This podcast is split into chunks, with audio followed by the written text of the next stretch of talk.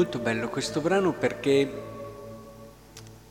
parlo soprattutto dei genitori oggi. Ci aiuta a comprendere un aspetto molto importante dei nostri figli, che c'è sempre un qualcosa di nuovo, bisogna sempre mantenere aperto qualcosa di imprevisto, qualcosa di non pianificato, qualcosa di non programmato, di non tradizionale, di sempre si è fatto così. Qui non aveva senso, secondo queste regole, dare nome Giovanni, ma questa era la richiesta di Dio.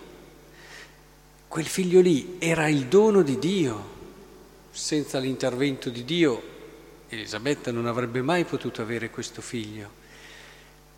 E questo allora ci fa capire che intanto ogni figlio è un dono di Dio. Ed è importante che non dimentichiamo mai questo. E il modo più bello per mantenerlo nel cuore è proprio quello di noi abbiamo sempre fatto, abbiamo sempre saputo, secondo noi è così, però lasciamo aperto qualcosa all'imprevedibilità del Signore, a quello che può essere la novità di Dio nella vita di nostro figlio, a quello che non abbiamo e che non abbiamo assolutamente già pianificato e programmato noi. I genitori diranno, ma basta che il figlio arrivi a una certa età e ce ne accorgiamo da subito che ci sono tante cose che escano dai nostri schemi. Sì, però io qui dico, è un orizzonte di fede questo, è un orizzonte di fede che ci aiuta a ricordare che il figlio appartiene a Dio. In fondo non è solo la famiglia, non è solo la tradizione, non siamo solo noi genitori, ma c'è un qualcosa di nuovo, il nome che poi nella Bibbia sapete che ha un significato della persona, della sua missione, di tutto quello che è il senso profondo di quello che andrà a vivere, quindi è proiettato verso il futuro, verso quello che realizzerà. Quindi in tutto questo c'è Dio, in tutto questo bisogna lasciare quella porta aperta a Dio.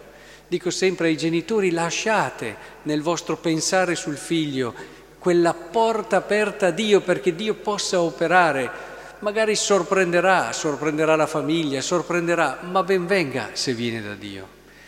Ecco, in questo senso, allora credo che oggi possiamo riflettere su questo che ci aiuta anche a scoprire il ruolo del genitore, che è collaboratore dell'opera creativa di Dio, un mistero grande.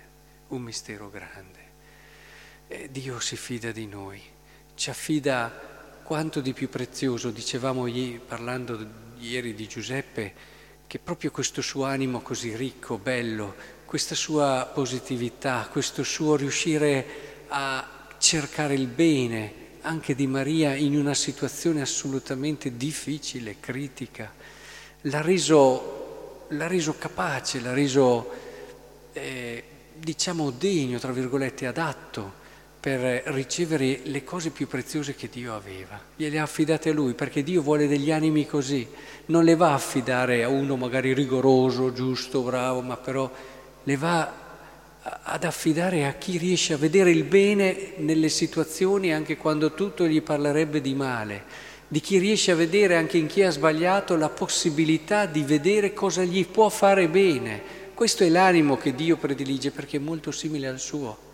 E solamente ad un animo così affida le cose più preziose. In questo caso era Gesù e Maria. Ma in questo dobbiamo anche noi, come genitori, avere un animo che ci rende capaci di gustare i doni di Dio, primi fra tutti i nostri figli. Però questo animo deve avere una finestra aperta. Deve avere sempre una finestra aperta. Quanto a volte male fanno i genitori che pianificano tutto dei loro figli. Quante cose a volte che non permettono anche al disegno di Dio e all'umanità dei loro figli di venire fuori in quella unicità, in quella anche libertà che è propria delle persone. Ecco, in questo allora chiediamo al Signore la grazia, perché non è facile poi come genitori mettersi in questo atteggiamento sempre, la tentazione a volte oppure le ansie, le preoccupazioni, che animate anche dal voler bene, intendiamoci, che però deve essere più maturo e più coraggioso, più che mai oggi questo. Signore, aiuti allora in questo e pregheremo oggi in particolare per i genitori.